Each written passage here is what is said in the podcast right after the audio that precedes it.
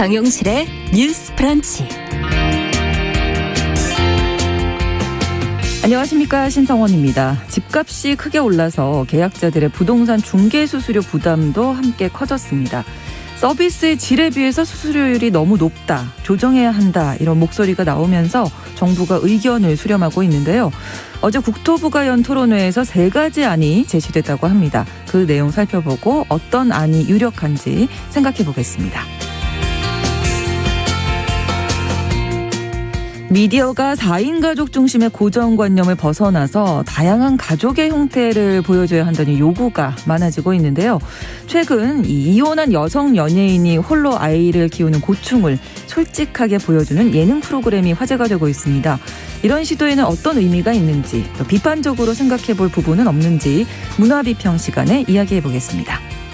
8월 18일 수요일 정용실의 뉴스 브런치 문을 엽니다.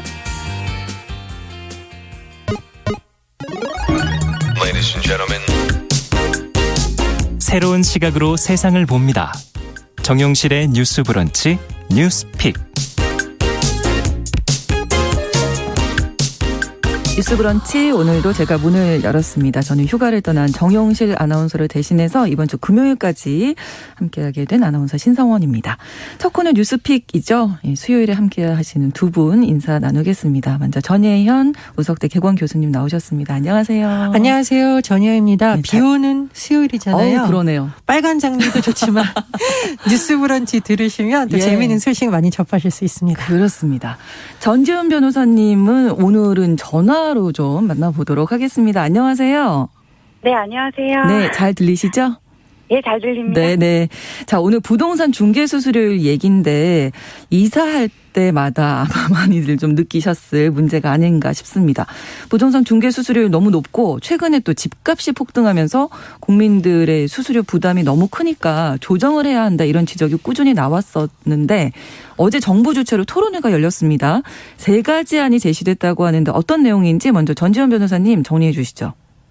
네, 혹시 두 분은 최근에 이사하셨어요? 아니요, 한 3년 정도 된 것 같아요. 아, 그럼 3년만 해도 지금같이 집값이 오르긴 전이니까. 그 전이죠. 네, 네.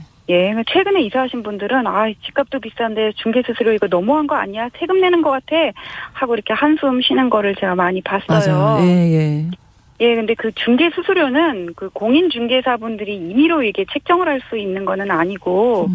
이렇게 법령에서 범위를 정해놓고 그 안에서 시도가 이렇게 그 각 지자체별 어떤 현황에 맞춰가지고는 조례로서 이렇게 구체적인 안을 정하도록 그렇게 돼 있거든요. 네. 그러니까 예를 들어서 그 최고 한도를 가지고 보면은 5억하고 그러니까 매매를 할 때랑 임대차를 할 때랑 조금 달라요. 네, 네. 근데 매매 기준으로 보면은 5억 같은 경우에는 뭐 수수료를 200만 원을 내야 되고 8억은 400만 원, 12억이면 1,080만 원 하는 식으로 0.4% 5% 0.9% 이렇게 좀 구간이 올라가거든요. 네.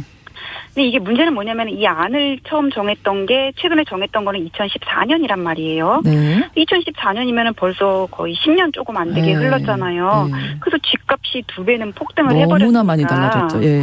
네, 너무나 달라졌으니까 이렇게 요율을 정해놔 버리면은 음, 집값이 또 두 배로 중개 수수료율도 또 같이 뛰게 되니까는 그렇죠. 사람들이 이게 너무 하다 너무하다 이런 얘기도 음. 나오고 네. 또이 전세 임대차와 관련해 가지고는 아파트 한 동에서도 재계약을 하느냐 갱신 신청고를 하느냐에 따라서 이게 좀 달라지는 문제들이 또 있잖아요. 음, 네.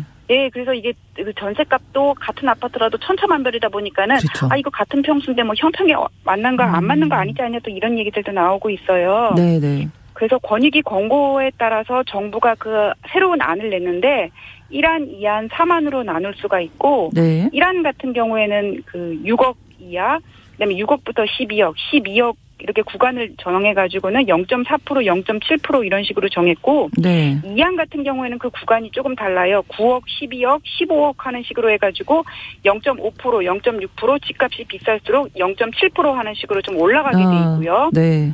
그다음에 4만은 뭐 2억부터 6억, 12억, 15억 하는 식으로 0.4%, 5%, 7% 이렇게 올라가게 돼 있는데 이게 정부에서는 나름대로 이렇게 합리적으로 구간을 음. 정해가지고 1안, 2안, 4만을 마련했다고는 하지만 네. 공인중개사들 입장에서는 지금 잘 받고 있는데 집값을 본인들이 올린 것도 아니고 음. 왜 정부가 일방적으로 수수료를 정하냐? 네. 우리 얘기 좀 들어보자 해가지고는 토론회가 지금 오늘 열린다고 하는데 네. 이견을 좁히기는 뭐 쉽지는 않아 보입니다. 그렇습니다. 토론이 어제 열렸었는데요. 그 아, 어제 참. 네, 네. 어, 교수님 어떠세요? 예. 이 스스로 개편이 말씀해 주신 2014년부터 지금까지 7년이 흐른 동안 바뀌지가 않았고요. 네. 그동안에 민원이 쏟아졌다고 그렇죠. 하는데 네. 국민권익위 집계를 해보니까 이 주택 주- 중개 수수료 관련한 민원이 2019년, 2020년 2년 동안 3,370건이 접수가 됐다라고 합니다. 아, 이거는 사실 소비자들의 불만이 너무 폭증하고 있기 그렇죠. 때문에 어쨌든 검토를 해봐야 된다라는 여론이 강해진 것이라고 해석을 할 수가 있고요. 네. 그래서 올해 도 대체 그럼 어느 정도냐고 계산을 현재 요율을 적용해서 한번 해봤더니 네.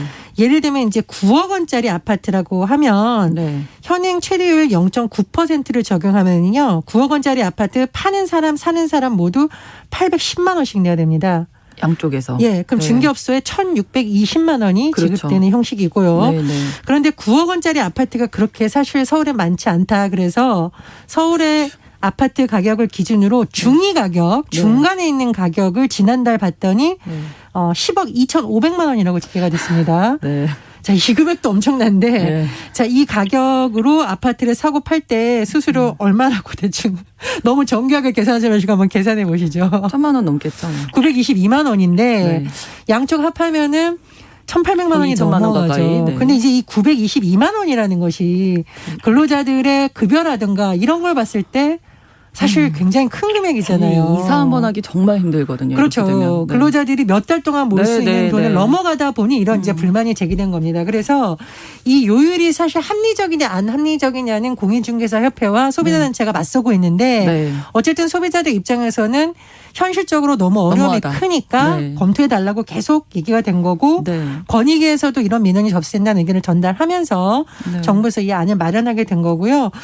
저는 조금 말씀을 드리고 싶은 게 뭐냐면 이게 물론 훌륭한 공인 중개사 분들 많은데 소비자 단체에서 이렇게 집계를 해 보니까 네. 만족도가 그렇게 높지 않다고 해요. 서비스의 질에 예. 관한. 네. 그러니까 소비자들 입장에서는 그러면 더 많은 돈을 내면 더 서비스가 좋아지거나 음. 아니면 공인중개사분들이 해야 될 일이 엄청 많이 늘어난다면 또 이해할 수 있지만 그것도 아니니까 네, 네. 좀 감안해달라는 거고 한국 소비자단체 협의회에서 토론회를 통해서 밝힌 내용을 봤더니 부동산 중개 서비스에 대한 소비자 의식 조사를 해봤더니 평균 만족도가 55.7점이다. 음. 그래서 어, 물론 이 수수료율도 중요하지만 공인 중개사 분들이 서비스의 질을 좀 높이는 노력도 해야 된다라고 아, 지금 주장이 네. 나오고 있는 상황입니다. 이게 어쩔 수가 없는 것 같아요. 이 수수료에 대해서는 뭐 소비자 입장에 따라서 내가 소비자가 되면 소비자 입장이고 또 공인중개사 입장 그 입장에 따라 제각각 다 다르잖아요. 그래서 첨예하게 맞설 수밖에 없는 건데 어쨌든 어제 토론회에서 세 가지 안이 나왔잖아요. 이 각각의 네. 안에 대해서는 어떻게 보십니까, 전지현 변호사님? 아, 저는 이제 1안, 2안, 3안이 있는데 네. 제 개인적인 생각으로는 그래도 2안이 가장 합리적인 게 음. 아니냐. 그러니까 서울시를 기준으로 하면 그래요. 네네. 왜 그런 생각이 드냐면은 2안 같은 경우에는 9억 이하, 그다음에 9억부터 12억, 12억, 15억, 15억 이상 이런 식으로 지금 구간을 정했는데 네. 지금 30평 전용 면적 30평대 아파트 서울시 어떤 평균 시가라든지 그런 것들을 고려를 해보면 네. 9억부터 12억까지를 한 구분으로 한 구간으로 묶는 게 맞는 것 같아요. 이게 좀 합리적이다. 넣어- 네. 예, 이거를 넣어서 이렇게 중개 수수료가 얼마나 되는지 각각을 계산을 해봤는데 네. 8억대 아파트를 매매하는 경우에 네. 현행안과 3안은 400만 원 수수료를 내야 되는데 네. 1안 2안은 320만 원 내는 거고요. 음. 12억대 아파트 경우에는 현행안은 1,080만 원 내는데 네. 4만하고 1안은 840만 원, 2안은 720만 원이란 말이에요. 음. 그러니까 서울시 어떤 중위소득 가구에서 아파트를 구입할 수 있을 때 네. 내야 되는 중개 수수료 최고율을 가장 이렇게 절감해주는 그런 효과도 있다 지금 그렇게 생각을 하고요. 네. 물론 이게 중개업 하시는 분들 노고를 뭐 폄훼하는 거는 네, 아니지만 네, 네. 예, 이거 현행 아파트 값을 고려를 할 때 좀 감안을 해야 되는 것도 맞는 것 같아요. 지금 음. 집값 올라가가지고는 사실 소득이 늘었다 이렇게 할 수 있는 직구는 공인중개사업이거든요. 그렇죠. 네. 그리고 그분들의 어떤 그 고- 집값을 그 중개를 할 때 집을 중개를 할때 들이는 노력도 미국이라든지 일본, 독일 같은 데는 보니까 중개 수수료율이 우리보다 훨씬 비싸더라고요. 어. 근데 여기는 뭐냐면은 세금 세금 내는 거, 그다음에 네. 대출 받는 거, 집 보수해 주는 거 이런 것까지 공인 중개사들이 다 관리를 한단 말이에요. 음. 그러니까 우리나라 어때요? 세무사 따로 찾아가고 다, 내가 다. 금융기관- 예, 예. 예, 다 다르고 또 변호사랑 상담해야 되고 이렇단 말이에요. 근데 예. 이거를 원스톱으로 해 주니까는 그렇게 많이 받는데도 사실 소비자들 입장에서는 별로 불만이 없는 거거든요. 네, 네. 그래서 왜 일방적으로 우리 밥그릇 뺏어가냐가 아니라 음. 그럼 우리가 서비스를 어떻게 개선을 하겠다. 그러면 또 고통은 어떻게 분담하겠다. 좀 이런 식으로 전향적으로 나오는 게 맞지 않나 생각이 듭니다. 네. 그 서비스업 관련해서 공인중개업 서비스 품질 자체를 향상시키는 방안도 검토해서 여러 정부에서 검토한다고 하니까 반드시 좀 같이 그렇죠. 협회하고 네, 네. 노력을 해서 했으면 좋겠고 수가 지금 너무 많다. 이제 이 나름 인기가 있는 음. 직업이 되다 보니까 많이 몰리는데 네. 이 수가 많은 것이 좋으냐 나쁘냐도 쟁점인 것으로 아, 보여요. 네, 네. 너무 과다 경쟁을 하다 보니까 네. 오히려 서비스 품질이 낮아지는 건 아니냐는 얘기도 나오고 음. 거꾸로 많아야 오히려 가격이 내려간다 이런 표현도 있거든요. 이 음. 부분도 같이 논의될 것으로 보이고요. 네. 또 하나 제가 이제 외국 사례 얘기를 해보면 이건 이제 지인이 직접 겪었던 일인데요. 네. 어, 미국에서 아이를 데리고 유학생활 하면서 집을 구해야 되는데 이 공인중개사 분이 어느 정도로 이것을 검토를 했냐면 아이와 함께 이사갈 집이 네. 칠해져 있는 페인트가 친환경 페인트인지 오. 그러니까 그런 것 건물이 만들어질 때 모든 관련 서류를 네. 다 준비해서 예. 이 아이가 혹시 특정한 물질에 알러지가 있는지 그리고 그런 이- 것도요? 예, 이 주에서 어. 적용하고 있는 아이들에 대한 안전 기준이 맞춰져 있는지 건축 마감재는 불연성인지 아닌지 예. 그러니까 법적인 부분까지 다 검토를 해서 책 한 권 수준의 여기서 말하는 책이란 예전에 전화번호부 수준의 서류를 아. 마련해서 와서 사실 본인이 좀 비싼 수수료를 냈지만 오히려 너무 감동해서 더 주고 싶은 마음이 그렇, 들었다. 그렇죠. 예, 예. 예, 그래서 이제 음. 공인중개사 분들이 많이 이제 노력을 하고 계시지만 좀 네.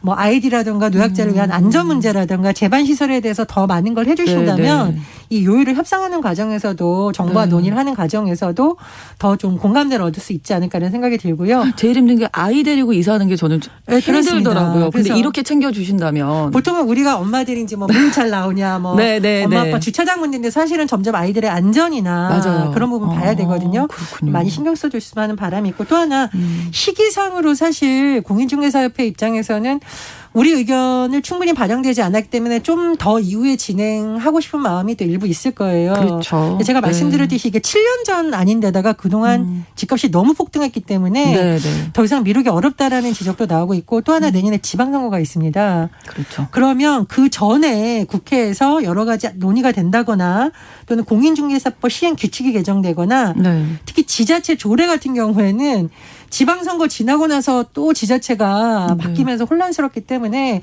그래도 올해 안에 하자는 주장이 조금 더 힘을 얻을 것으로 보입니다. 네. 이 안에 대해서는 어떻게 보세요, 변호사? 저도 지금 이란 사안은 뭐 너무 양쪽의 입장이 첨예하게 갈리기 때문에 네, 네. 이안이 이안 좀, 정도가 네, 좀 지금 유력한 것으로 전체적으로는. 어제 토론회에서도 이안이 좀 가장 유력하게 나오는 것 같은데 좀 보완해야 할 점은 없겠습니까?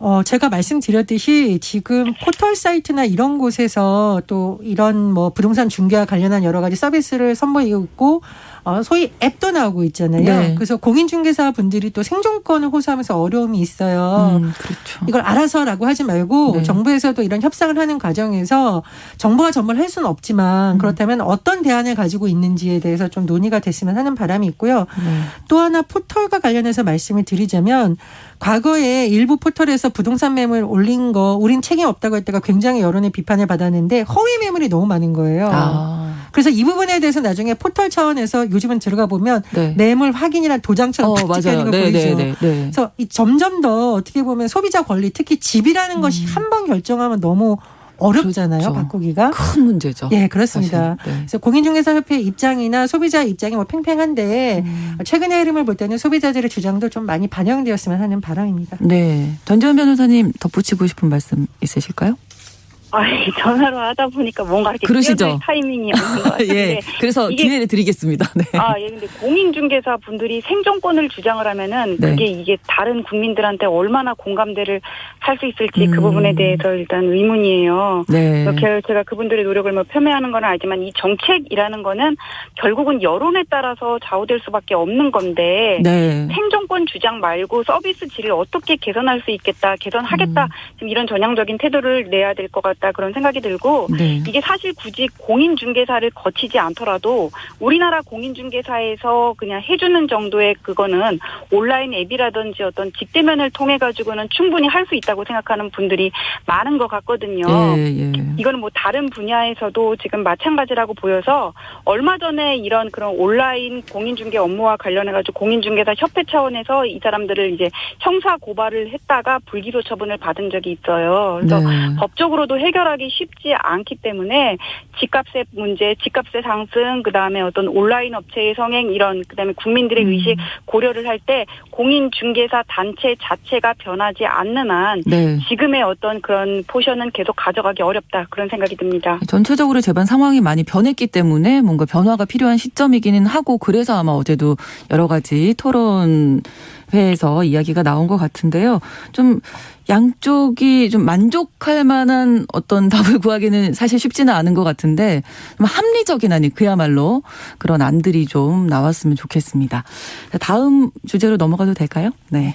네. 일제 강점기 이 봉오동 전투의 영웅으로 알려진 홍범도 장군의 유해가 봉안돼서 관심을 끌고 있죠. 잠시 후 10시 30분에 대전 현충원에서 이 안장식이 열린다고 하는데요.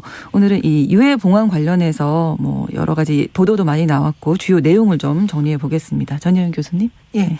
1920년 봉오동 전투 하면 많은 분들이 아실 겁니다. 워낙 우리나라 항일 무장 독립 투쟁에서 중요한 전투이기도 하고요. 네. 봉오동 전투하면 떠오르는 분 바로 홍범도 홍범도 장군. 장군입니다. 별명이 참 멋집니다. 음. 하늘을 나는 호랑이였다고 해요. 와. 그 정도로 홍범도 장군이 이 항일 무장 투쟁의 상징성이 있고 존경을 받았던 분인데 네. 이분의 유해가 이번에 78년 만에 귀환을 한 건데 네. 자, 이분의 유해가 왜 그동안 해외에 있었을까? 홍범대 장군이 카자흐스탄에서 1943년 세상을 뜨셨는데요. 네. 그동안 사실은 유해 봉안에 여러 가지 노력을 기울였지만 여러 가지 사정에서 계속 미뤄지다가 올해 광복절인 15일 경기 성남시 서울공항에 도착을 했습니다. 네. 예, 정부에서 최고 예우로 맞이하겠다고 밝힌 만큼 굉장히 각별히 신경을 썼는데 우리나라 방공식별구역에 들어섰을 때 여섯 대 공군 전투기가 업무 비행을 했다고 하고요. 네. 또 문재인 대통령이 공항에서 열린 봉안식에 직접 참석해 분양을 했습니다. 16일, 17일 대국민 추모 기간을 거쳐서 오늘 예, 조금 음. 후에 국립대전원 현충원에 안장되는 이렇게 순위 진행이 됩니다. 네. 어, 홍범도 장군의 유해 봉안을 제가 다시 한번 살펴보면 이게 우리나라하고 카자흐스탄의 국교가 1992년 맺어졌고 네. 1995년부터 김영산 정부에서도 이것을 추진하려고 했는데 이게 생각 외로 굉장히 복잡한 문제가 얽혀 있었다고 해요. 어? 홍범도 장군의 고향이 평양인데 네. 이제 북한 일각에서는 이런 상징성 있는 분은 북한으로 고향으로 모셔야 된다라는 아. 주장이 또 제기된 바 있었다고 하고요. 네. 그렇다고 보니 카자흐스탄 입장에서는 또 북한의 주장을 완전히 배제하기가 어려웠고 또 고려인 사회 같은 경우에는 음. 현재에서는 이 홍장군이 너무나 존경받는 분이기 때문에 네. 사실 그쪽에 있는 것을 또 바라는 여론도 있고 음. 여러 가지 사정이 얽혀 있었다고 해요. 시간이 계속 가면서 또 문제가 뭐냐면 이 후손들을 만나서 어 여러 가지 의사 타진 해봐야 되는데 네. 이 홍범도 장군의 경우에는요 부인은 일본 군경에 체포돼 고문에 시달리다가 세상을 뜨셨고 네. 장남인 황양순 선생은 일본하고 교전 중에 순국을 하셨고 아. 차남 홍용환 선생도 의병 활동을 하다가 병사를 하시면서 음. 사실상 이 직계 가족분들이 굉장히 고통스러운 삶을 살다가 생을. 마감하셨고 네. 이런 여러 가지 문제가 있었다고 해요. 음. 그래서 2019년에 문재인 대통령이 카자흐스탄 대통령하고 정상회담 할 때 유해봉안 협조를 요청했고요. 네. 본래 예정대로라면 지난해에 봉오동 천상리 전투 백두를 맞아서 봉안하는 것을 목표로 했는데 또 변수가 있었습니다. 코로나19 확산. 예. 그러니까요. 그래서 정말 예. 많은 우여곡절 끝에 네. 이번에 카자흐스탄 대통령 방한과 여러 가지 일정이 잘 그래도 맞물려져서 네. 이 토가이브 대통령의 국빈 방문에 맞춰 이번 어, 이 안이 성사가 됐습니다. 네. 그리고 홍범도 장군의 어떤 유해 귀환도 굉장히 중요하지만 이번 일을 계기로 우리가 정말 독립운동가분들이 지금 제대로 대우를 받고 있는지 그렇죠. 그리고 그 묘소가 해외에 있는 경우도 많다라고 하는데 그런 부분도 이제 잘 살펴보고 차근차근 추진해야 된다라는 주장에 힘을 얻고 있습니다. 네. 우리가 이런 뭐 8.15 즈음에서 어떤 특별한 계기가 있을 때만 생각을 하게 되는데 이 문제도 차제에 좀 생각을 해볼 필요가 있을 것 같은데요. 전재현 교- 어, 변호사님 어떻습니까? 아, 그러니까 홍범도 장군의 유해를 송환한 거그 자체는 이제 평가를 받을 만하죠. 왜냐하면은 네. 우리나라 독립운동가들이 뭐 어떤 길고기 역사 속에서 제대로 된 평가를 받지 못한 부분이 분명히 있고 네. 대한민국이 지금의 대한민국을 만든 분들의 유해면 당연히 우리나라에서 모셔서 현충원에 안장을 하는 게 맞다고 생각을 합니다. 네, 근데 네. 이제 이것과 관련해 가지고는 그 노르웨이 대학에 한 한국 학자가 쓴 글이 나왔더라고요. 지금 여기 보니까는 음.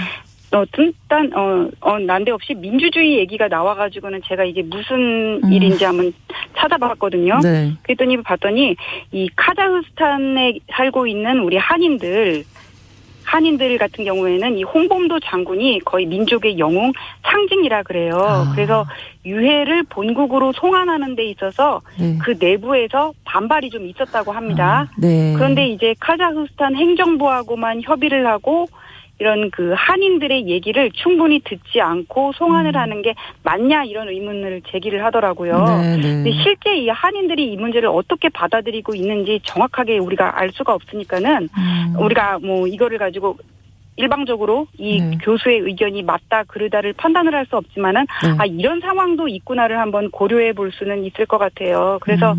이 홍범도 장군에 대해서 훈장을 추석까지 하면서 이제 문재인 대통령께서는 독립 열사들의 이런 정신을 우리가 본받아야 된다 그런 말씀을 하셨거든요. 네. 정신이지 그때의 상황을 우리가 그대로 받아들일 수는 없는 거잖아요. 지금 음. 외교 환경이라든지 우리나라의 국력이라든지 이런 것들이 다 변화를 했으니까 네. 그리고 또 여기 어떤 카자흐스탄 인들과의 정서 교류 이런 부분 변수까지 지금 등장을 했는데 네. 지금 시대에 걸맞게 그때의 독립운동가들이 가졌던 어떤 우리 민족에 대한 사랑 그런 정신을 우리가 지금 어떻게 키워 나갈지를 이 상황에서는 현대에는 그런 것들을 고민을 해야 되겠다. 음. 역사라는 거는 그 자체로 의미가 있다기보다는 어떤 미래를 이어가는 어떤 지평이 될 수 있다, 기준점이 될 수 있다 음. 그렇게 보거든요. 그래서 그렇죠. 홍범도 장군의 유해 그거 자체로 우리가 받아들일 게 아니라 네. 정치권 에서 이런 반일 정신, 한일 정신, 그때의 독립운동 정신을 왜곡하는 것들은 있는지 우리의 역사가 음. 지금의 현대 정치사에서 어떻게 받아들여지고 있는지를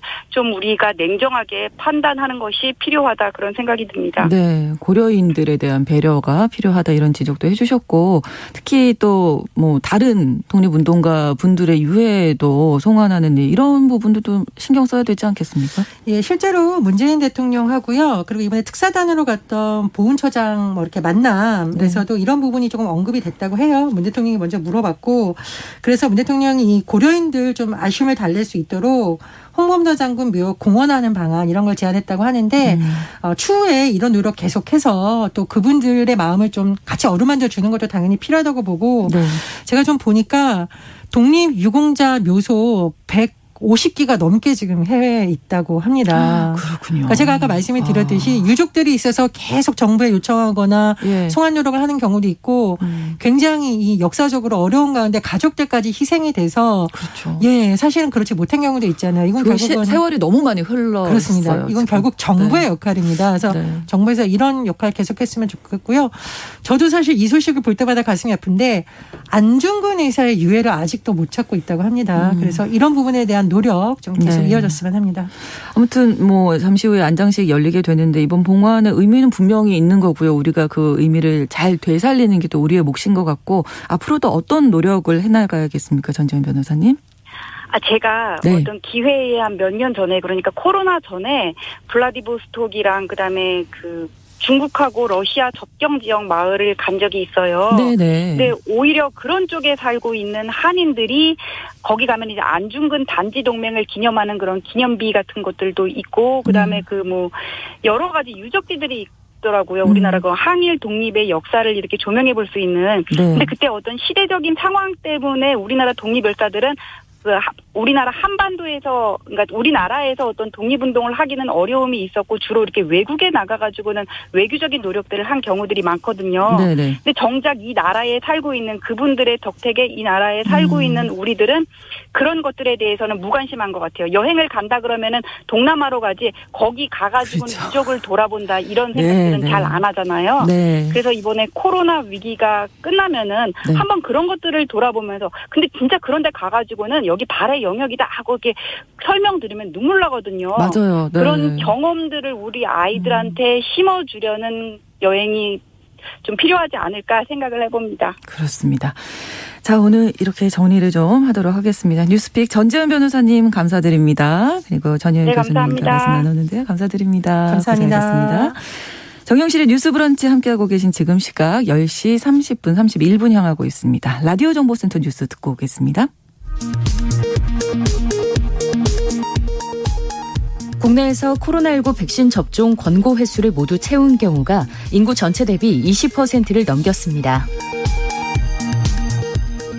박수현 청와대 국민소통수석은 모더나의 백신 공급 차질에도 불구하고 문재인 대통령이 10월 전 국민 70% 접종 완료를 언급한 데 대해 이미 확보한 백신을 잘 조절해 진행하면 그 목표에 도달할 수 있다는 뜻이라고 밝혔습니다. 국민의힘 대권 주자인 원희룡 전 제주지사가 자신과의 통화를 녹음한 파일을 두고 진실 공방을 벌이는 이준석 대표를 향해 녹음 파일 전체를 공개하라고 촉구했습니다. 경기 관광공사 사정에 내정된 맛 칼럼니스트 황교익 씨는 자진 사퇴 의사가 없음을 분명히 밝혔습니다. 지금까지 라디오 정보센터 조진주였습니다.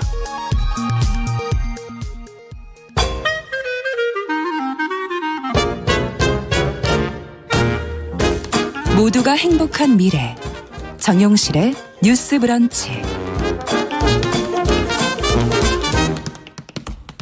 필환경 시대를 맞아서 기후변화의 심각성을 되새기고 환경 이슈를 알아보는 시간입니다. 환경하자.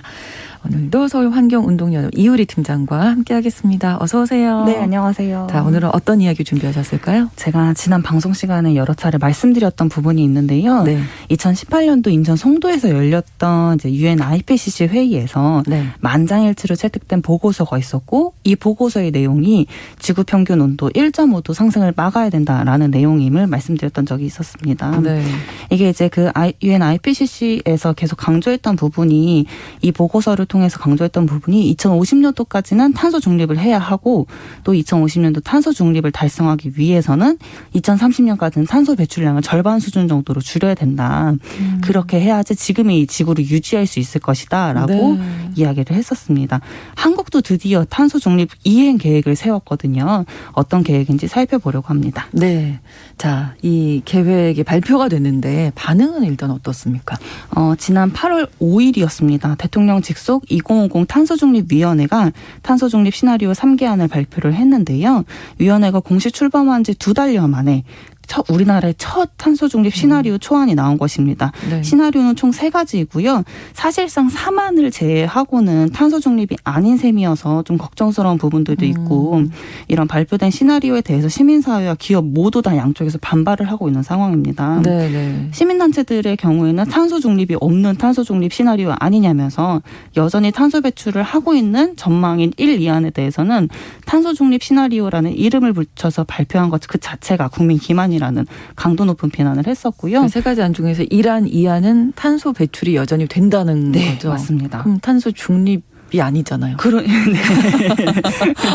네, 그래서 아무래도 이제 시민단체들 예, 측에서는 이런 반발을 하는 거고요. 네. 반대로 경제계에서는 방향성은 충분히 공감을 하나 네. 속도 조절은 좀 필요하다라는 입장이고 또 산업 부문 감축량이 지나치게 높다라는 입장까지 같이 내놓은 상황이었습니다. 아니 구체적으로 좀 궁금한데요. 1안은 어떤 건가요, 먼저? 네, 먼저 첫, 첫 번째로 시나리오 1안 같은 경우는 기존의 체계와 구조를 유지를 하면서 그리고 그것들을 최대한 활용을 하면서 기술 발전으로 탄소 배출량을 줄여보겠다는 방안입니다. 음. 근데 또 여기서 좀 문제점으로 꼽히는 게 네. 에너지 발전 이 전환 부분에서 2050년도까지도 석탄 화력 발전소 7기는 유지하겠다라는 방안이 같이 포함이 되어 있어요. 네. 이해가 잘 안 되실 거예요. 제가 그러니까 이게 고개를 갸우뚱했습니다. 네. 지금. 그 1안 같은 경우는 탄소 순 배출량이 2,450만 톤은 남을 것이다. 2050년이 도달했을 때에는 이렇게 얘기를 하는데요. 네. 이 같은 경우 거의 대부분이 석탄화력 발전소이고 또 산업 부문에서도 배출하는 양은 그대로 유지된다라는 거예요. 근데 이것을 이제 다른 뭐 기술 발전, 뭐뭐 탄소를 이제 흡수하는 다- 뭐 어떤 기술을 통해서 이것들을 흡수하겠다라는 계획을 같이 발표를 한 것이고요. 배출된 탄소를 어떻게든 처리를 한다는 네, 거잖아요. 맞습니다. 그게 이제 기술 발전이라는 그렇죠. 거고. 근데 안타깝게도 지금 현재는 좀 상용화되지 않은 기술을 통해서 미래에는 그것들이 상용화될 테이니 그걸로 아. 이제 흡수를 하겠다라는 거를 이렇게 계획에 포함시킨 것이었고요. 네. 근데 또 탄소중립위원회의 설명으로는 최근에 이제 석탄화력 발전소 7기가 지어지고 있고 또 현재까지 지어지고 있는 이 신규 석탄화력 발전소 7기가 조기 가동 자체가 중단이 어려웠을 경우에 그래서 즉 법적인 근거도 없고 그리고 또 뭐 보상 방안 자체가 마련되지 않았을 때는 2050년이 도달했을 때까지도 이 7기의 석탄화력 발전소가 유지가 될 텐데 그것들을 이제 가정해서 가정해서 일안을 발표했다라고 얘기를 했고요. 예. 또 이제 이안 같은 경우를 좀 살펴볼까요? 네네. 네, 이안을 좀 살펴보면 이란보다는 조금 목표가 강화되었습니다. 네. 탄소 순 배출량이 1,870만 톤은 남아 있을 것이다. 이란은 라고 얘기를 했어요. 2,450만 톤에서 이제 1,870만 톤으로 줄긴 줄었어요. 네, 줄기는 여전히 줄었어요. 이제 탄소 네. 배출이 되는 거죠. 맞습니다. 네. 네, 산업 부문과 수송 부문 계획은 모두 일원과 동일한 부분이고요. 네. 다만 전환, 즉 에너지 발전 부문에서 조금 다른 점이 있습니다. 이 안에서는 석탄 화력 발전소는 중단을 하겠다. 하나 또 LNG 발전소는 유지를 하는 방향입니다.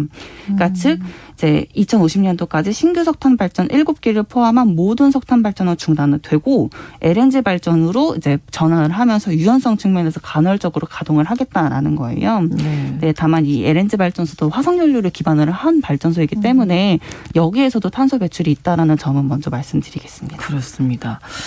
자, 세 번째가 이제 그렇습니다. 그야말로 탄소 중립 예, 영인 거죠. 탄소가 배출이 되지 않는 거예요. 네, 맞습니다. 이게 이게 중요한 탄소 중립 시나리오인 거죠. 이게 네. 즉 모두 1, 2, 3안을 다 발표를 했다면 3안 모두 다 탄소 중립, 즉 음. 0을 목표로 해서 어떤 계획을 할지를 발표를 했어야 했는데 네. 그 중에 뭐 1, 2안은 다 탄소 배출이 음. 있는 상태였죠. 그렇죠. 중요한 거는 3안 바로 이, 이 탄소 중립을 하는 0%로 만들겠다는 이 발전 이 계획인데요. 네. 정부가 목표한 3안에는 석탄 발전과 LNG 발전을 모두 중단하겠다는 계획을 바- 담았습니다. 네. 네, 심지어 신에너지입니다. 이제 수- 수소 발전에서도 네. 석탄 등에서 추출한 추출 수소나 석유 화학 공정에서 발생 발생된 부생 수소를 사용하지 않고 네. 물 전기를 전기를 방식으로 이제 그린 수소를 생산을 하게 되는데요. 네.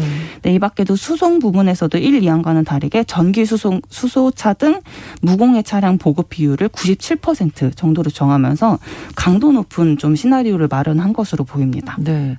요게 이제 진정한 탄소 중립 같은데 실현이 그렇게 막 금방 가능할까 막 이런 생각도 네. 조금 들고요. 네네. 일단은 이런 계획을 세웠습니다. 이 정도로 충분한가요? 어, 일단은 사만이 거의 베이스로 가야 된다고 생각을 해요. 그렇죠. 기본으로 가야 예, 되는 예. 거고요. 사실 1, 2하는 지금 현재 논의되어서는 안 되는 정도라고 생각이 음. 되는데 반대로 또 이제 저는 아무래도 시민단체 사람이다 보니까 네. 경제계에서 반발을 하는 부분들도 있고요. 음. 근데 이제 한국이 탄소 중립을 선언한 지 1년여 만에 그리고 또 탄소 중립 위원회가 출범한 지 2개월 만에 이제 탄소 중립을 위한 큰 그림이 이제 나온 것인데요. 네. 이렇게 여러 단계를 거치는 동안 사실 지구는 인간을 기다려주지 않았습니다. 그럼요. 최근이었습니다. 8월 9일이었는데요. 전 세계 과학자들이 참여한 기후변화 보고서, 이게 즉 IPCC에서 이 보고서를 또 공개를 했는데 전망이 굉장히 암울하더라고요. 음. 이게 이제 2018년에 방- 발표했던 그 즉 2050 탄소 중립을 해야 된다라고 발표를 했던 그 3년 전보다 예측이 더 10년 이상 당겨진 상황입니다. 좀 더 자세히 말씀을 드리면 네. 이제 당시에 이제 기후변화 당사국이 협약, 협약했던 파리 협약, 즉 2도씨 상승을 막기 위한 이 협약으로는 네. 부족하다. 1.5도 상승을 막아야 된다라고 하면서 1.5 특별 보고서를 발표를 한 것인데 음. 이것보다도 더 10년 더 앞당겨서 2018년에는 2050년에 다가올 것이다. 이, 즉 1.5도 상승이 2050년도 정도에는 도달을 할 것이다라고 네. 예, 예측을 했는데 네. 이게 지금 딱 3년 만에 2040년에 도달을 할 것이다라고 전망이 바뀐 상태예요. 그래서 2050 탄소 중립이었는데 그렇죠. 이제 2040이 돼야 되나요? 그러면? 맞습니다. 그러니까 어, 어. 어 떻게 보면 이제 더불어 이런 보고서 자체에는 네. 지구 평균 온도가 산업화 이전 대비 1.5도 이상 상승할 경우에는 극한의 고온 현상이 발생을 할 것이고 지구가 완전히 회복력을 상승 사- 네, 잃어버릴 것이다라고 얘기를 했는데 네. 네, 현재는 이런 이런 극한의 고온 현상이 두 배 이상 늘어날 것이라고 전망을 했고요. 그렇군요. 산업화 이전 대비에는 8점 8.6배 정도 늘어날 것이라고 전망을 했습니다. 와, 이런 이야기 들으면 정말 암울한데 우리가 까- 빨리 뭔가를 네. 예, 행동으로 옮겨야 될 것 같아요. 맞습니다. 예. 이게 과학적인 연구 결과로 보여주듯이 지구는 정말 우리를 기다려주지 않거든요. 네. 탄소중립위원회가 의견 수렴 수렵 이제 수렴을 이제 과정을 거쳐가지고 2030년 탄소 감축 목표랑 2050년 탄소 중립 시나리오를 올 10월 말에 발표를 한다고 계획을 했어요. 네, 네. 앞서 말씀드렸던 것처럼 지구는 우리는 기다려주지 않고요. 이제 기후위기 대응은 일각을 다투는 일이 되어 버렸거든요.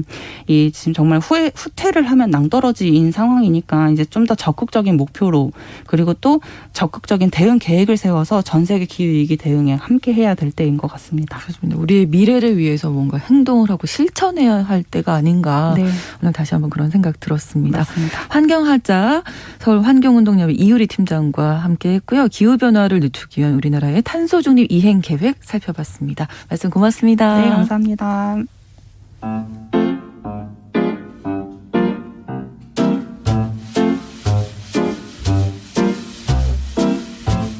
정용실의 뉴스 브런치는 여러분과 함께합니다.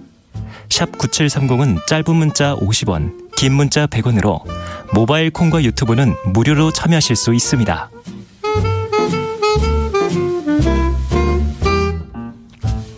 이번에는 대중매체와 사회 문화 현상을 깊게 또 까칠하게 들여다보는 시간입니다. 손희정의 문화비평 시간인데요. 문화평론가 손희정 선생님과 함께하겠습니다. 어서 오세요. 네, 안녕하세요. 자, 오늘 어, 내가 키운다라는 이 제목의 프로그램 이야기 하신다고요? 네, 그렇습니다. 네, 아주 화제더라고요. 예, 그렇습니다. 굉장히 큰 인기를 누리고 있는데요. 네. 이 프로그램 제목이 용감한 솔로 육아, 내가 키운다입니다. 네. 말 그대로 혼자 아이를 키우게 된 싱글맘들이 육아하는 과정을 따라가는 관찰 예능인데요. 네. 배우 조윤희 씨와 김현숙 씨 그리고 방송인 김나영 씨가 혼키라고 하더라고요. 음. 아이들을 혼자 키우게 되면서 아, 그래도 혼키예요. 네, 좌충우돌하는 모습을 네. 보여주고요. 출연자들의 감정과 생각을 들어보는 그런 프로그램입니다. 네, 어떤 부분들이 이렇게 어, 인기 요인일까요? 시청자들에게 공감을 끌어냈을까요? 그러게요. 말씀하신 것처럼 시청률 꽤 잘 나오고 네. 있는 중이거든요. 어디에 공감 포인트가 있는 건가 하면 일단은 출연하는 아이들이 너무 예쁘고 사랑스럽다는 맞아요. 점이 있겠고요. 아직 5회까지밖에 방영을 안 했는데 이미 SNS에서 화제를 불러 모으고 음. 있습니다. 또 이 프로그램이 고평을 받는 이유가 지금까지 육아 예능이 소위 정상 가족의 모습을 모델처럼 제시하는 형태였다고 한다면 네. 내가 키운다는 기존의 육아 예능이 배제했던 음. 혹은 보여주지 않았던 새로운 가족 형태를 보여준다는 거죠. 네. 통계청에 따르면 2020년을 기준으로 한국 전체 가구 수의 7.1%가 한부부 가구라고 하거든요. 아, 네. 이런 변화하는 사회상을 잘 포착하고 있다는 평가가 나오고 있습니다. 음. 근데 그랬을 때 저는 이 프로그램이 심판 없는 공감의 눈물 음. 때문에 흥행하고 있다라고 생각을 하는데요. 네, 네. 이게 매- 프로그램 메인 MC는 홍키를 졸업했다고 할 수 있는 김구라 씨가 맡고 있고요. 네. 보조 MC로 배우 채림 씨가 출연을 하고 있습니다. 근데 채림 씨 역시 이혼을 하고 이제 혼자 아이를 양육하고 있는데 네. 채림 씨 입장에서는 이 세 사람의 육아 일기에 굉장히 공감할 수밖에 없는 거죠. 계속 눈물 네, 흘리시던데요. 이렇게 자꾸 우시는데 네. 그러니까 여자 연 예인으로 모두가 주목하는 결혼과 이혼을 했고 가장으로서 혼자 아이를 키운다. 네. 이런 공통의 경험을 가지고 있으니까요. 출연진들이 아라고 얘기하면 음. 채림 씨가 어라고 알아듣는 이런 예. 공감이 이제 펼쳐지는 거죠. 네. 그래서 이제 그러다 보니까 채림 씨가 자꾸 우시고 네. 그 채림 씨의 눈물이 어떻게 보면 이 프로그램의 셀링 포인트를 잘 보여주는 게 아닌가라는 생각이 네. 들더라고요. 저는 또 이제 저도 아이를 키우는 입장에서 뭐 한부모 가정이 더 힘드시겠지만 네네. 그렇지 않든 육아는 정말 그러니까요. 힘들잖아요. 네, 육아의 어려움을 잘 네, 그래서 보여주더라고요. 그 엄, 엄마들의 그 눈물이 뭔지를 너무 알겠는 거예요. 그래서 저도 보다가 어쩌다 보니까 울고 있더라고요. 네. 전 심지어 육아를 하지 않는데도 울고 있는. 아이고, 예, 그러셨군요. 네.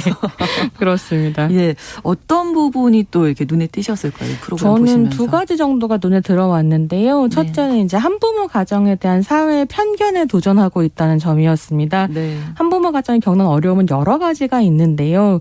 뭐 경제적 어려움도 있겠고 돌봄 공백의 문제도 물론 있겠고요. 네. 한부모가 겪는 심리적 압박도 만만하지 않을 텐데요. 그렇죠. 실제로 한부모가 이제 한부모가 한 인터뷰들을 보면 네. 다른 무엇보다 사회의 부정적인 시선과 고립이 가장 힘들다. 음. 고들 하시거든요. 그래서 제도적인 지원뿐만이 아니라 사회적 인식 개선 역시 실패한 상황인데요. 한부모 가정이 무조건적으로 문제를 안고 있는 음. 것이 아니라 한부모 가정을 문제시하는 사회적 인식이 때로는 없는 문제도 만드는 상황 네, 네. 이런 것도 이제 우리가 좀 고민을 해야 하죠. 그래서 저는 1회인가 이제 김나영 씨의 인터뷰가 굉장히 인상적이었는데 네. 이혼 후에 굉장히 힘들었을 때 음. 김나영 씨가 운영하고 있는 유튜브에 응원의 댓글이 그렇게 달렸었대요. 어. 그 응원의 댓글을 보면서 힘을 얻었고 도움을 네. 받았는데 본인 역시 그렇게 이제 여러분 들께 힘을 드리고 싶다. 음. 그래서 이 출연진들이 공유하는 이야기가 우리의 모습을 보고 한부모 가정이 위로를 받았으면 좋겠다. 네, 이런 네. 이야기를 하거든요. 네. 그래서 그런 이제 공감대가 좀 의미가 있을 것 같고요.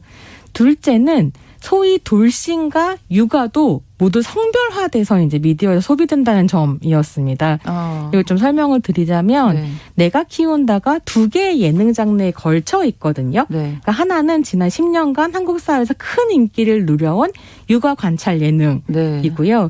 다른 하나는 최근 인기를 끌고 있는 돌싱 예능입니다. 아. 그래서 이제 비교해 볼 수 있는 프로그램이 두 개인데요. 네. 하나는 아빠 어디가와 슈퍼맨이 돌아왔다류의 아빠 육아 프로그램 네. 가 비교해 볼수 네. 있고 다른 하나는 최근 런칭하면서 내가 키운다와 함께 화제가 되고 있는 신발 벗고 돌싱 포맨 네, 네. 입니다. 근데 이게 이제 아빠 육아 프로그램 또 얘기를 좀 드리자면 네. 아빠 육아 프로그램과 엄마 육아 프로그램 사이에 현격한 차이가 있는데 진행자께서도 막 느끼실 거예요. 네, 어떤 그- 말씀을 하실지가 네. 그려지네요. 눈앞에 펼쳐지죠. 그래서 엄마는 24시간 일주일 한 달 내내 아이를 본 상태가 당연한 것으로 설정되어 있는 반면에 네. 아빠는 예능을 촬영하는 그날이 특별한 날인 거죠. 그렇죠. 그래서 아빠 육아 예능은 아빠에게 육아라는 일종의 고난 그러나 음. 마음 깊이 여러 가지 감정을 끌어내는 깊은 과정을 네. 이제 선사하기 위해서 말하자면 음. 엄마가 반드시 사라져야 합니다. 그렇죠. 그리고 때로 이제 엄마한테 막 SOS를 치는 예, 거죠. 예, 네. 이게 사실은 강한 성역할 고정관념에 기대고 오히려, 있는 부분이 아, 있고요. 네. 근데 이런 성역할 고정관념은 사실 돌싱 예능에서도 그대로 이어지고 있습니다. 음. 돌싱 포맨 혹시 보셨나요? 그 프로그램 아주 네. 이게 저희 돌싱 남편이 아주 좋아하더라고요. 그럴 수 있을 거예요. 성별화되어 있는데 돌싱 포맨을 보고 있으면 여자들은 이혼을 하면 싱글맘이 되는데 네. 남자들은 이혼을 하면 돌싱맨이 되는구나 싶어지는 거죠. 화려한 솔로가 되는 거죠. 네, 솔로가 되는 거죠, 다시. 아이 없고. 아이 없고요. 예. 그래서 지금까지 돌싱 포맨의 최대 관심사는 재혼. 아. 이고요. 이혼을 막 놀림거리로 삼아서 자기들끼리 아. 놀, 놀리는 네네네. 이런 것들이 이제 많이 나오는데요.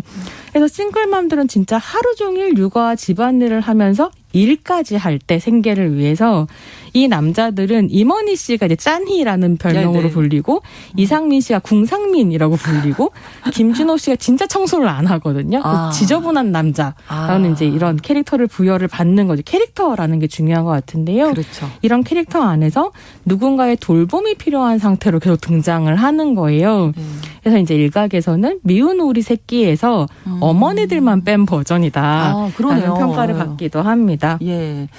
일단 저는 이제 이 내가 키운다 이 프로그램 자체만 놓고 보면 당연히 뭐 눈물도 나고 너무 공감하는 부분도 있고 지금 말씀하신 부분에 120%도 공감을 하는데 연예인 네. 사실은. 네. 그래서 일반적인 한부모 가정과는 또 다른 어떤 차이점이 있지 않을까. 네. 그래서 그분들이 좀 낫잖아요. 그게 좀 어려운 점이 이제 과제인 것 같기도 한데요. 네, 그러니까 이런 점을 아마 시청자분들도 좀 생각하지 예, 않으실까. 그러실 것 같아요. 예, 그러니까 예. 한부모 가정에 대한 편견은 깨지만 네. 또 다른 어떤 이제 괴리감 같은 걸 주는 거 아닌가?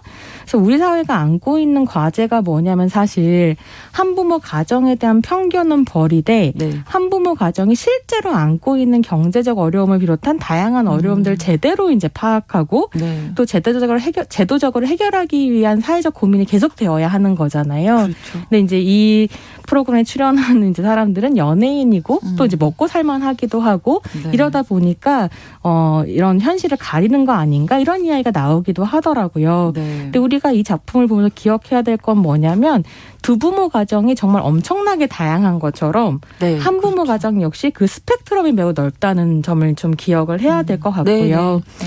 사실 이제 조윤희, 김현숙, 김나영 세 사람의 상황도 굉장히 다르잖아요. 다 다르죠. 네, 경제적인 형편도 다르고 음. 옆에서 도와줄 수 있는 가족이 있는가 없는가 하는 점도 음. 좀 다릅니다. 조윤희 씨는 친언니가 함께 살면서. 예, 육아를 네. 도와주고 네. 김현숙 씨는 밀양에서 부모님과 함께 살면서 아들을 키우고요. 되게. 부럽더라고요. 예. 그리고 이제 김나영 씨가 음. 혼자서 두 아들을 키우느라고 정말 고군분투하는데요. 음.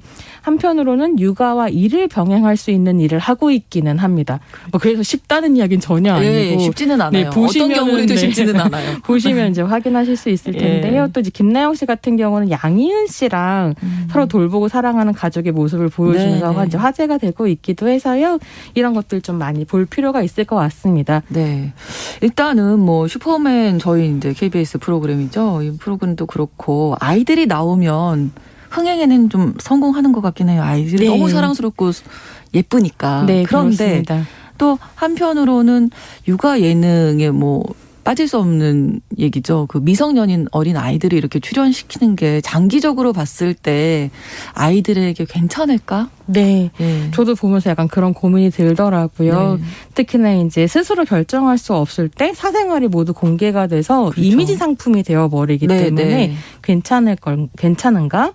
게다가 더 큰 문제는 지금 우리 사회 온라인 문화 환경이라는 게 네. 굉장히 극단적이잖아요. 너무 감정이입을 해서 과도하게 사랑하거나 네. 아니면 이걸 샤덴프로이데라고 하는데요. 음. 남이 잘 되는 것을 너무 배아파하고 남이 못 되면 즐거워하는 어떤 정서적인 경향성 음. 같은 것들이 있는데 네. 그러다 보니 이게 악플로 이어지기도 하고 온라인 스토킹으로 이어지기도 하고 이런 상황들이 있어서 좀 고민이 되기는 하죠. 네. 또 한편으로 이 프로그램을 보면 그 고민도 또 단순하지만은 좀 아는 것 같아요. 그러니까 이 프로에 엄마들이 아이들을 데리고 출연을 하기로 한 이유 계기가 네. 세 가지 유형으로 어. 정리가 이게 세 사람이니까 또 세 가지가 되는데요. 첫째는 생계형입니다. 음. 그러니까 김현숙 씨가 네. 나는 출연을 바로 결정했다. 왜냐면 나는 가장이니까. 라고 아. 이야기를 하거든요. 네. 그리고 이제 이래서 이런 부분을 또 고민하게 되고 네. 두 번째는 추억 만들기형입니다. 음. 그러니까 조윤희 씨 같은 경우는 딸인 라온이와 네. 좋은 추억을 남길 수 있을 것 같아서 출연하기로 했다. 네. 그러니까 또 우리가 생각하는 또 다른 이유들이 막 있는 거죠. 네. 세 번째는 패밀리 비즈니스형인데요. 이 김나영 씨, 그러니까 아이들이 이미 유튜브 채널을 통해서 연예인이 된 상황이고 그렇죠. 가족이 함께 상품 모델을 하기도 하고 그래서 이게 꼭 부정적으로 말씀드리는 게 아니라 이게 네네. 함께 일할 수 있는 어떤 분위기라고 이- 하는 것도 있는 거죠. 음. 그래서 육아 방식은 부모가 결정하고 책임을 지는 것이기도 하기 때문에 이미 아이들의 이미지가 상품이 되어버린 현실에서 내가 키운다만 비판할 수 있는 건 아닌 것 같고 음. 그렇다면 어떻게 아이들을 보호하면서 이런 프로그램을 만들 수 있을 것인가에 네. 대한 고민을 좀 더 해야 될 것 같습니다. 네. MC 김구라 씨인데 이분이 뭐 너무나 이 사정을 잘 아실 것 같기도 하지만 또 네. 남성이니까 네. 그렇게 잘 아실까 하지만 또 그 지난주인가요? 지지난주에 그 네. 아드님이 MC 그리가 나오셨잖아요. 같이 네, 출연을 네. 해서 네, 네. 이야기를 나누기도 별별 이야기를. 다 해줬는데 네. 그래서 또 솔직한 게 좋았다 이런 분들도 계시고 네. MC의 역할에 대해서는 어떻게 보세요? 그러니까요. 저도 이제 처음에 딱 방송을 봤을 때는 네. 아, 저또 나이 많은 네. 남성이 나와서 특히나 홍키를 졸업했다고 하는 사람이 네. 나와서 약간 이렇게 나다 훈수 알고 있어 예, 이런 이러는 게 아닐까라는 생각을 하기도 했는데요. 사실 방송국 입장에서는 네. 김구라 씨 같이 자신의 이혼을 드러내놓고 얘기한 베테랑 진행자가 음. 균형을 잡아줄 수 있다면 정말 좋은 선택이었을 거라고 생각하기는 해요. 네, 네. 근데 그래도 이제 그런 불편한 마음도 좀 있잖아요. 근데 방송을 보니까 좀 재미있는 게 음. 김나영 씨나 김현숙 씨가 호 락호락한 사람들은 아닌 거죠. 그래서 이렇게 약간 네. 방송 선배인 김구라 씨를 절, 적당히 견제하면서 예, 예. 약간 진행 밀당을 하는 음. 것을 보는 재미도 좀 있고요. 네. 저는 이제 그것과 함께 채림 씨가 좀 네. 더 자신의 이제 뭐랄까 존재감을 음. 단단히 해갔으면 좋겠다라는 생각이 들더라고요. 아, 네, 네. 이게 이제 막 굉장히 공감을 잘 하기도 하고, 음. 근데 한편으로는 채임 씨가 계속 엄마니까, 엄마라서, 이러면서 약간 전통적인 엄마, 모성 에 대한 어떤 생각 음. 같은 것들을 굉장히 얘기를 많이 하세요. 네, 그래서 네. 이게 또 다른 세대의 그 싱글맘들하고 예, 약간 간극이 있더라고요. 네. 그래서 이런 것들을 좀 이런 어떤 여러 가지 한계들을 넘어서면서 채림 씨가 좀 더 많은 스포트라이트를 받는 음. 진행자가 되면 그러네요. 균형이 네. 좋아지지 않을까 이런 생각이 들었습니다. 네. 자, 끝으로 이 내가 키운다 용감한 솔로 육아라고 표방을 했는데 이 프로그램이 갖는 의미 또 앞으로 출연자들 모습 어떻게 좀 조명하면 좋을지 네. 정리를 해주시면 그죠. 이제 이 프로그램 보면서 여러 가지 고민이 좀 들기는 했어요. 이게 이혼까지 말하자면 방송의 자원이 되는 건가 네. 라는 생각을 했는데 돌이켜 생각해 보면 사실 연애와 결혼이 네. 상품이 된지 너무 오래됐거든요. 그럼요. 그래서 그런 식의 어떤 관계의 밝은 면만 조명하는 분위기가 있었 다고 한다면 이제는 좀 더 관계의 다양한 맥락들을 보여주는 이야기가 소위 돌싱 예능이라고 하는 것에서 가능해지지 않겠나? 근데 이 예능이 아까도 말씀드린 것처럼 여전히 성역할 고정관념이나 이런 것들을 이제 강화시키고 있는 부분들이 있으니까 참 뿌리 깊다는 생각이 네, 들더라고요. 이에 대한 네. 고민은 좀 더 필요하겠다 이런 음. 생각입니다. 알겠습니다. 저는 뭐 개인적으로 이 엄마들 다 응원하고요. 네, 저도 그렇습니다. 힘내셨으면 좋겠습니다. 손희정의 문화비평 오늘은 이혼한 여성 연예인의 육아 고충을 보여주는 용감한 솔로 육아 내가 키운다 이 예능 프로그램에 대해서 생각해봤습니다. 오늘도 말씀 고맙습니다. 네, 감사합니다. 뉴스브런치 8월 18일 수요일 순서 마치겠습니다. 저는 내일 오전 10시 5분에 찾아오겠습니다. 고맙습니다.